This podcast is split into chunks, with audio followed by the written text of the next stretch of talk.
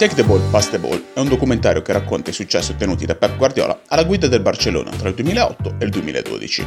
Attraverso interviste ai giocatori chiave di quella squadra, il film descrive le modalità con cui il tecnico catalano ha instaurato il regime del tiki-taka. Ognuno di loro offre una visione personale di Guardiola, ma tutti concordano su un punto, ovvero sul fatto che il suo lavoro nel preparare le partite fosse maniacale. A questo proposito, un esempio concreto lo porta Thierry Henry. Nella stagione 2009-2010, il Barcellona affronta in trasferta lo Sasugna alla nona giornata di campionato. L'attaccante francese racconta che nel corso dei suoi studi Guardiola ha scovato una falla nel sistema avversario. Nello specifico, faticano a controllare la fascia centrale del campo, ovvero la zona dove agisce Xavi. Il tic-tac è quindi chiaro e semplice. La palla deve arrivare più velocemente possibile al centrocampista. Ci penserà poi lui a mettere in moto l'attacco blaugrana. Uno dei due difensori centrali, però, non ha recepito alla perfezione il messaggio di Pep. Agisce di testa sua e anziché servire a Xavi, preferisce alleggerire la pressione con un lancio lungo alla ricerca delle punte. Guardiola lo prende come un affronto personale e a inizio ripresa lo sostituisce con un alto difensore. Il giocatore che si è macchiato del peccato capitale di non seguire gli ordini di Pep è un ucraino passato alla storia come il peggior acquisto di sempre nella storia del Barcellona, Dmitro Zigrinski. Zigrinski! Eppure, quando arriva al Barcellona, è uno dei migliori difensori quotati in Europa. I Blaugrana lo hanno acquistato dallo Shakhtar Donetsk, squadra con la quale ha vinto l'Europa League nella stagione precedente, operazione da 25 milioni di euro, con il presidente Laporta che si muove in prima persona per chiudere l'affare, recandosi in Ucraina insieme al direttore sportivo Begirinstein negli ultimi giorni di luglio. Sulla via del ritorno, Laporta, imbeccato da un messaggio di Mino Raiola, contatta un suo collega, Massimo Moratti. Presidente, si ricorda di quella volta in cui mi ha detto di moltiplicare per 4 ogni mia possibile offerta per Zlatan Ibrahimovic? Chiede la porta ricordando a Moratti un loro precedente incontro, in cui il numero 1 nerazzurro aveva voluto ribadire l'incedibilità dell'attaccante svedese. Ecco, io ho pensato ad una possibile offerta e l'ho moltiplicata per 3. La vuole sentire? Io sono Andrea Agostinelli.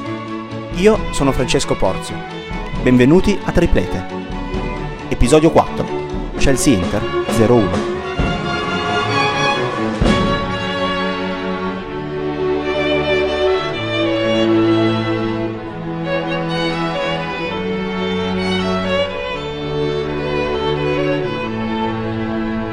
A Piano Gentile, interno giorno. Giuseppe Mourinho sta per guidare una riunione tecnica che si pronuncia più animata del solito.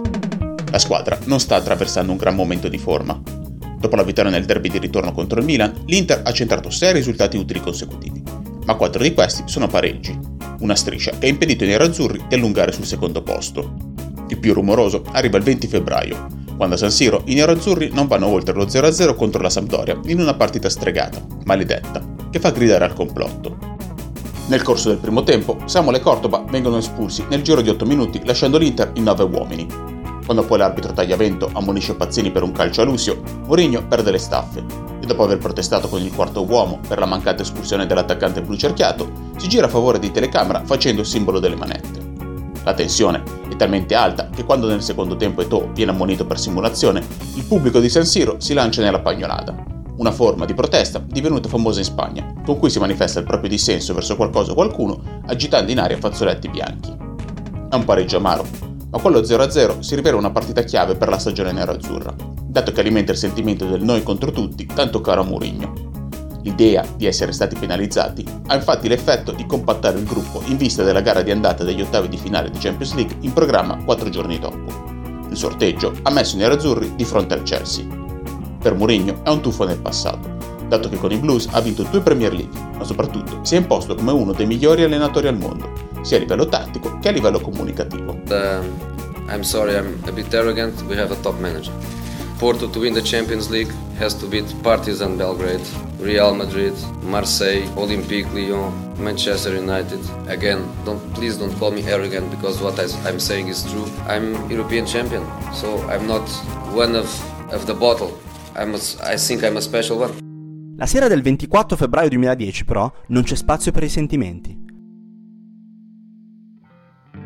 La sua Inter deve affrontare la capolista della Premier League, una squadra che nel 2008 non ha vinto la Champions League solamente perché il capitano John Terry è scivolato al momento di calciare il rigore decisivo in finale e che nel 2009 è stata derubata della rivincita con il Manchester United da un gol di Iniesta al 93esimo e da una fottuta disgrazia, metafora con cui Didier Drogba riassume la direzione dell'arbitro norvegese Tom Ovrebo nel corso della semifinale di ritorno contro il Barcellona.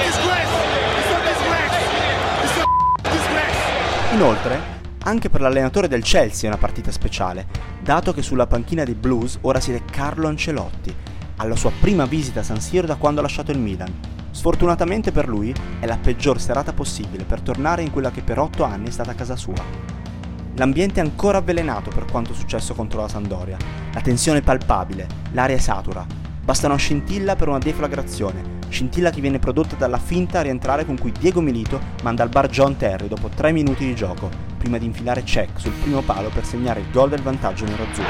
Milito made space for himself and scored! A goal inside 3 minutes from Inter Milan's leading goal scorer, Diego Milito. Little emotion from Jose Mourinho, but all around us, jubilant Inter Milan fans believe this is their night. Il boato di San Siro è frastornante. L'unico che mantiene la calma è José Mourinho, il cui unico sintomo di gioia è rappresentato dalle iconiche labbra portate a culo di gallina in simbolo di soddisfazione. Il portoghese sa benissimo che la partita è ancora lunga. D'altronde, è stato lui stesso a dire che la Champions League è una questione di dettagli, come ad esempio il rimbalzo che a inizio ripresa beffa Giulio Cesar sulla conclusione di Solomon Kalou e permette al Chelsea di portarsi sull'1-1. Eccoli, i fantasmi del passato.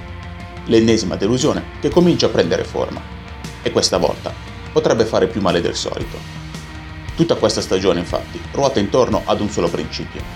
L'Inter deve vincere la Champions League. È il motivo per cui Moratti ha assunto Mourinho, ma soprattutto è l'unico rimedio alle critiche che continuano a piovere nei confronti dei nerazzurri nonostante quattro scudetti consecutivi siano lì a dimostrare il proprio dominio sul calcio italiano.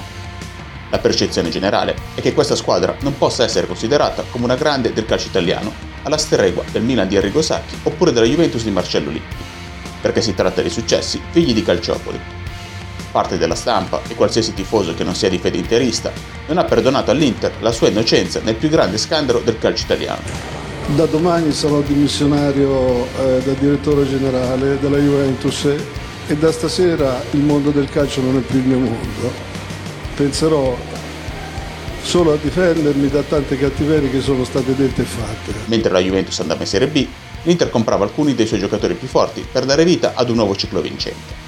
Un ciclo che però, sino ad ora, si è manifestato solo in Italia, dove per i critici non c'è concorrenza, mentre in Champions League, dove il livello è decisamente più alto, l'Inter ha evidenziato tutti i propri limiti, dimostrando con i fatti di non essere una big.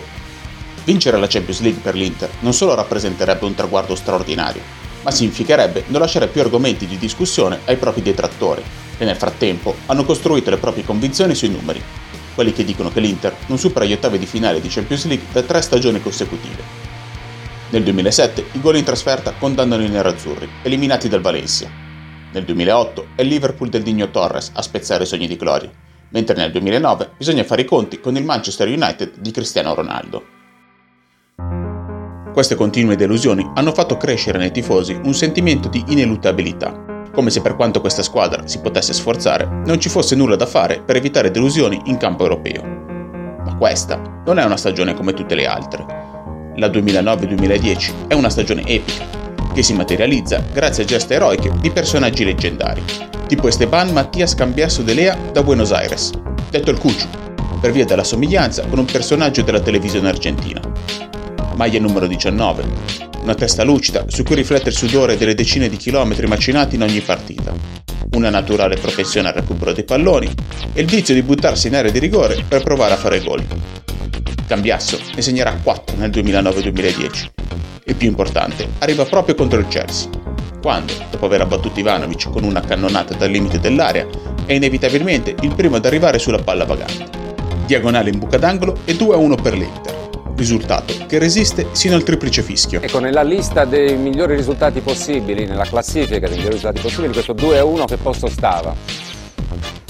Un risultato positivo, un risultato che quando inizia la partita a Stanford Bridge l'Inter eh, sta davanti, l'Inter vince.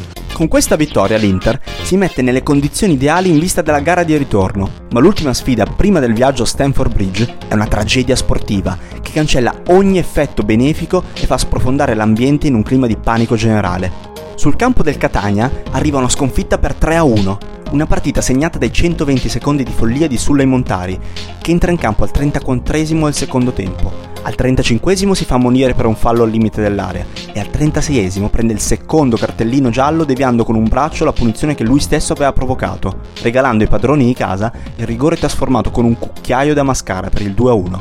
A peggiorare ulteriormente le cose ci pensa Clarence Sedorf, che in Milan-Chievo segna al 91esimo, il gol che permette ai rossoneri di portarsi a meno uno dalla squadra di Mourinho.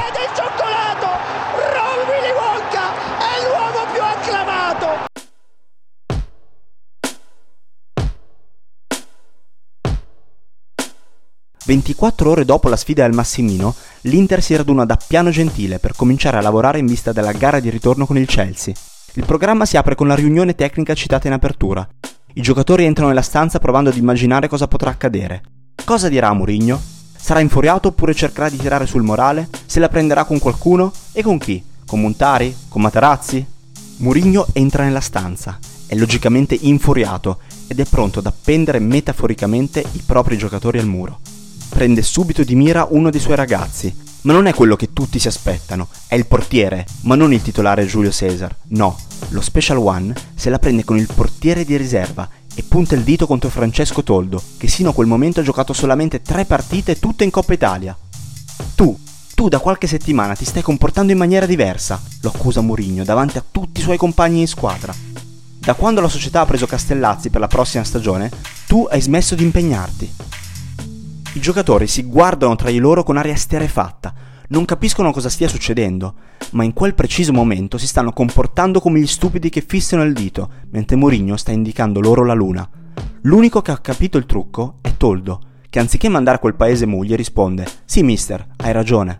È un trucchetto psicologico, una di quelle soluzioni che dentro quello spogliatoio ha permesso a Mourinho di guadagnarsi una fiducia incondizionata agli occhi dei giocatori. Con quelle parole lo Special One vuole far capire ai suoi giocatori che serve un cambio di mentalità, che per vincere la Champions League quanto fatto sino ad ora non basta e che bisogna tornare a dare il massimo per evitare l'ennesima delusione, l'ennesima eliminazione agli ottavi di finale. Nonostante la vittoria nella partita di andata, infatti, l'Inter parte comunque sfavorita, dato che il Chelsea è ancora imbattuto in casa fra tutte le competizioni e inoltre ai Blues basta vincere 1-0 per passare il turno.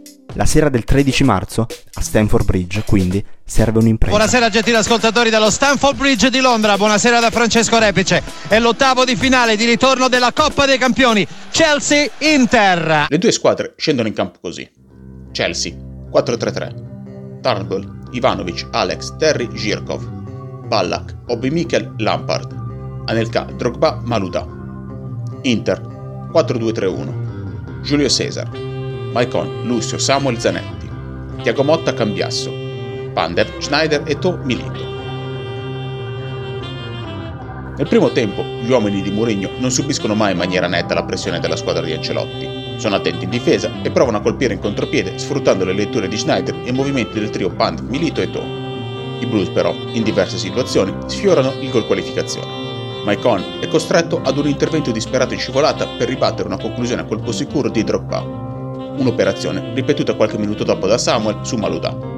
Anelka, liberato tu per tu con Giulio Cesar, sbaglia il controllo con il petto e permette al portiere brasiliano di chiudergli lo specchio, prima che Tiago Motta spedisca il pallone in calcio d'angolo e schernisca i tifosi di casa facendogli una linguaccia. Il tempo passa, il Chelsea non segna, ma nei tifosi dell'Inter la convinzione di poter passare il turno non matura.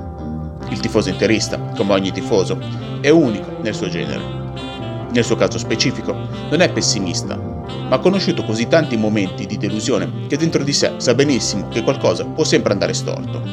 Un esempio concreto è avvenuto in occasione di Slavia Praga Inter, quando su Twitter è diventata famosa una foto di Lukaku, mentre si appresta a segnare a porta vuota il gol del 2-1 nero-azzurro, la cui didascalia è Essere interista vuol dire che in questo esatto istante stavi pensando ai 937 modi in cui questa palla sarebbe finita ovunque fuorché in rete. Filo di Lautaro, è scivolato il difensore, calma, Luca calma, solo, calma, Luca Guasani il portiere, Luca Guasani, Luca Guasani, Adorano questo! È un'esagerazione, ma fotografa alla perfezione lo stato d'animo con cui i tifosi interisti vivono ogni singola partita. E anche in questa serata londinese ci sono tutti gli elementi affinché la convinzione di passare il turno piano piano possa lasciare il campo alla preoccupazione. Anche perché l'Inter nella ripresa spreca numerose occasioni da gol. Pandev arriva tu per tu con Tarbel, ma viene contrastato da Zirkov al momento della conclusione. Milito, incredibilmente, ha un momento di scarsa lucidità sotto porta e calcia malamente a lato con tutto lo specchio a sua disposizione.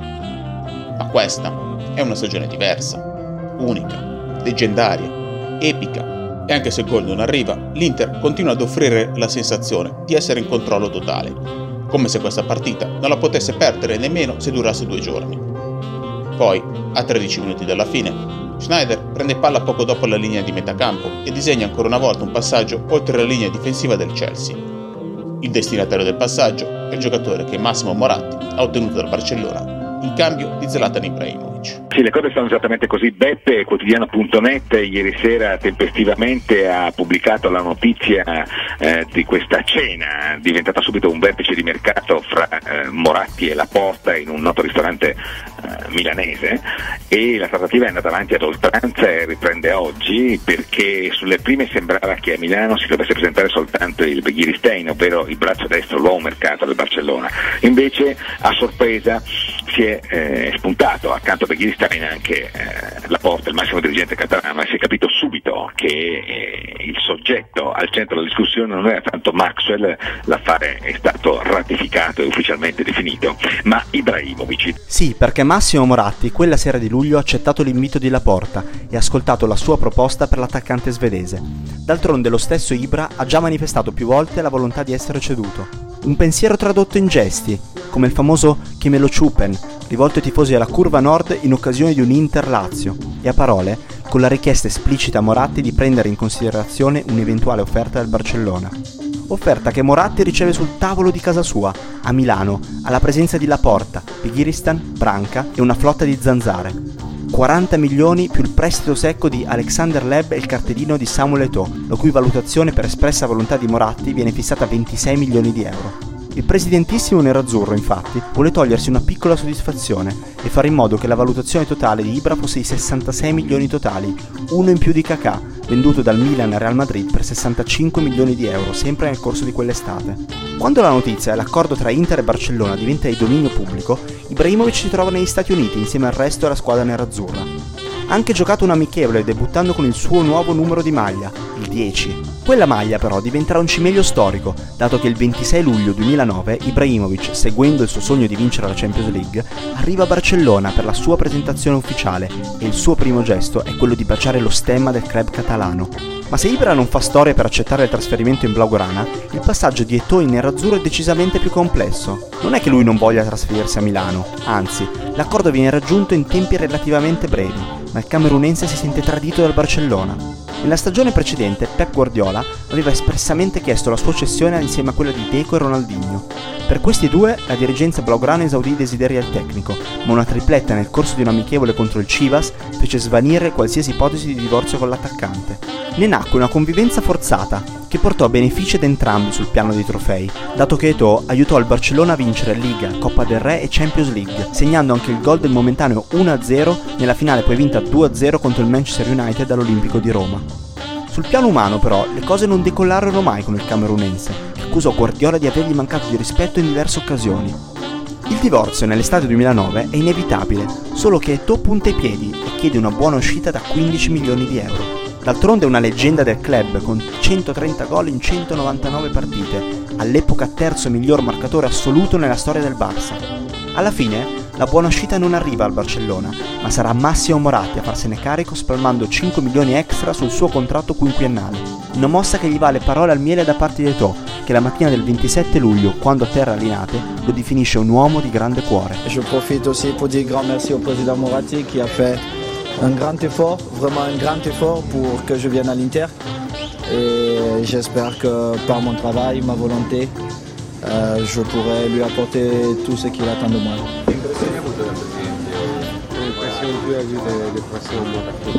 Un homme de cœur, euh, Eto'o in carriera ha vinto tutto quello che si poteva vincere a livello di club e a livello personale ed è passato alla storia come uno dei più grandi centravanti mai esistiti. Il bilancio finale della sua carriera racconta di 426 gol in 877 presenze, tra club e nazionale in tutte le competizioni. I gol però paradossalmente non sono la prima cosa che vengono in mente ripensando alla sua prima stagione in nerazzurro. La prima parola che viene in mente è terzino, un'associazione che affonda le sue radici nel fatto che Mourinho a stagione in corso lo ha convinto ad abbandonare il suo ruolo di centravanti per trasformarsi in un'ala, o per meglio dire, in un esterno tutto campo. Se per Maicon abbiamo detto che grazie alle sue continue sovrapposizioni l'Inter ha potuto giocare tutta una stagione con un attaccante in più, le corse a perdifiato di Eto'o hanno permesso all'Inter di poter contare sempre su un difensore aggiunto. Questa trasformazione è il manifesto della potenza comunicativa di Mourinho. Sì, perché Eto'o nella stagione precedente aveva dato del pazzo a Guardiola, il quale, nel pieno delle sue mansioni di allenatore, aveva provato ad insegnargli alcuni movimenti. Mourinho invece non solo gli chiede di fare determinati movimenti, ma addirittura gli chiede di svolgere un ruolo che non ha mai fatto prima.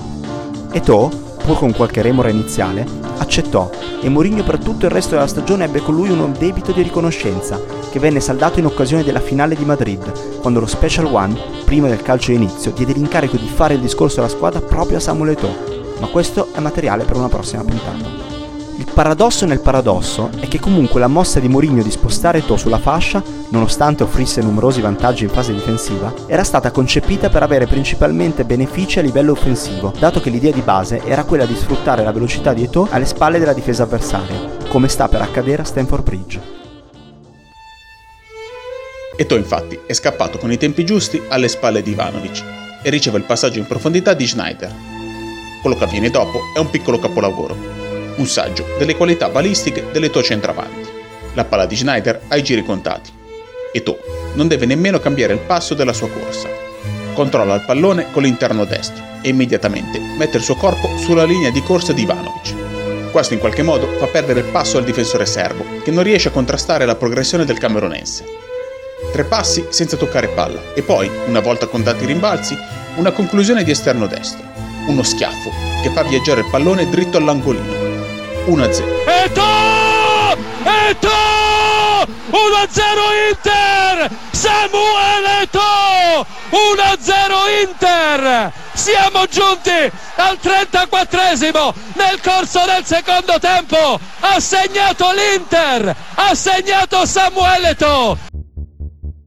Eto! Eto istintivamente corre verso i suoi tifosi, quei tifosi che ora ci credono, non li può abbracciare fisicamente, allora manda loro dei baci. E per voi, e per voi, mima con ampi gesti, facendo capire loro che questa non sarà l'ennesima serata infame che si concluderà con una delusione.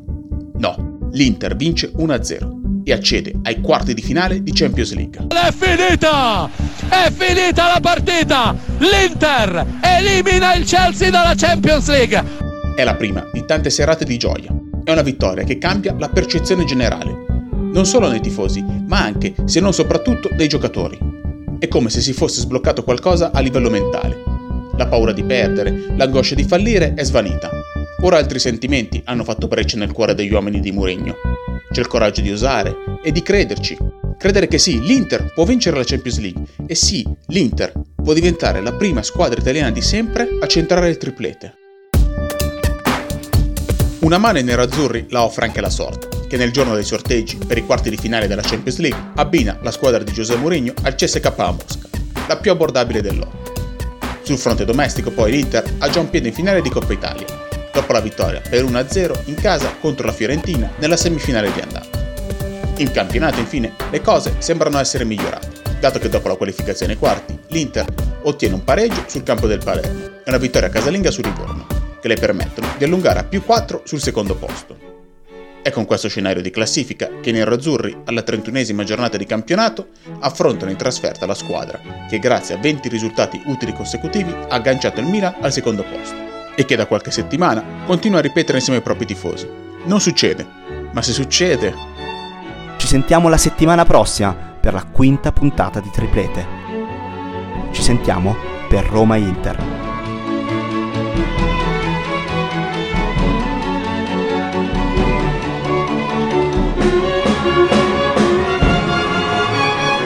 Triplete è un podcast che racconta la stagione 2009-2010 dell'Inter di José Mourinho attraverso le partite più significative e i personaggi più iconici di quell'annata, prodotto da Andrea Agostinelli e Francesco Porzio.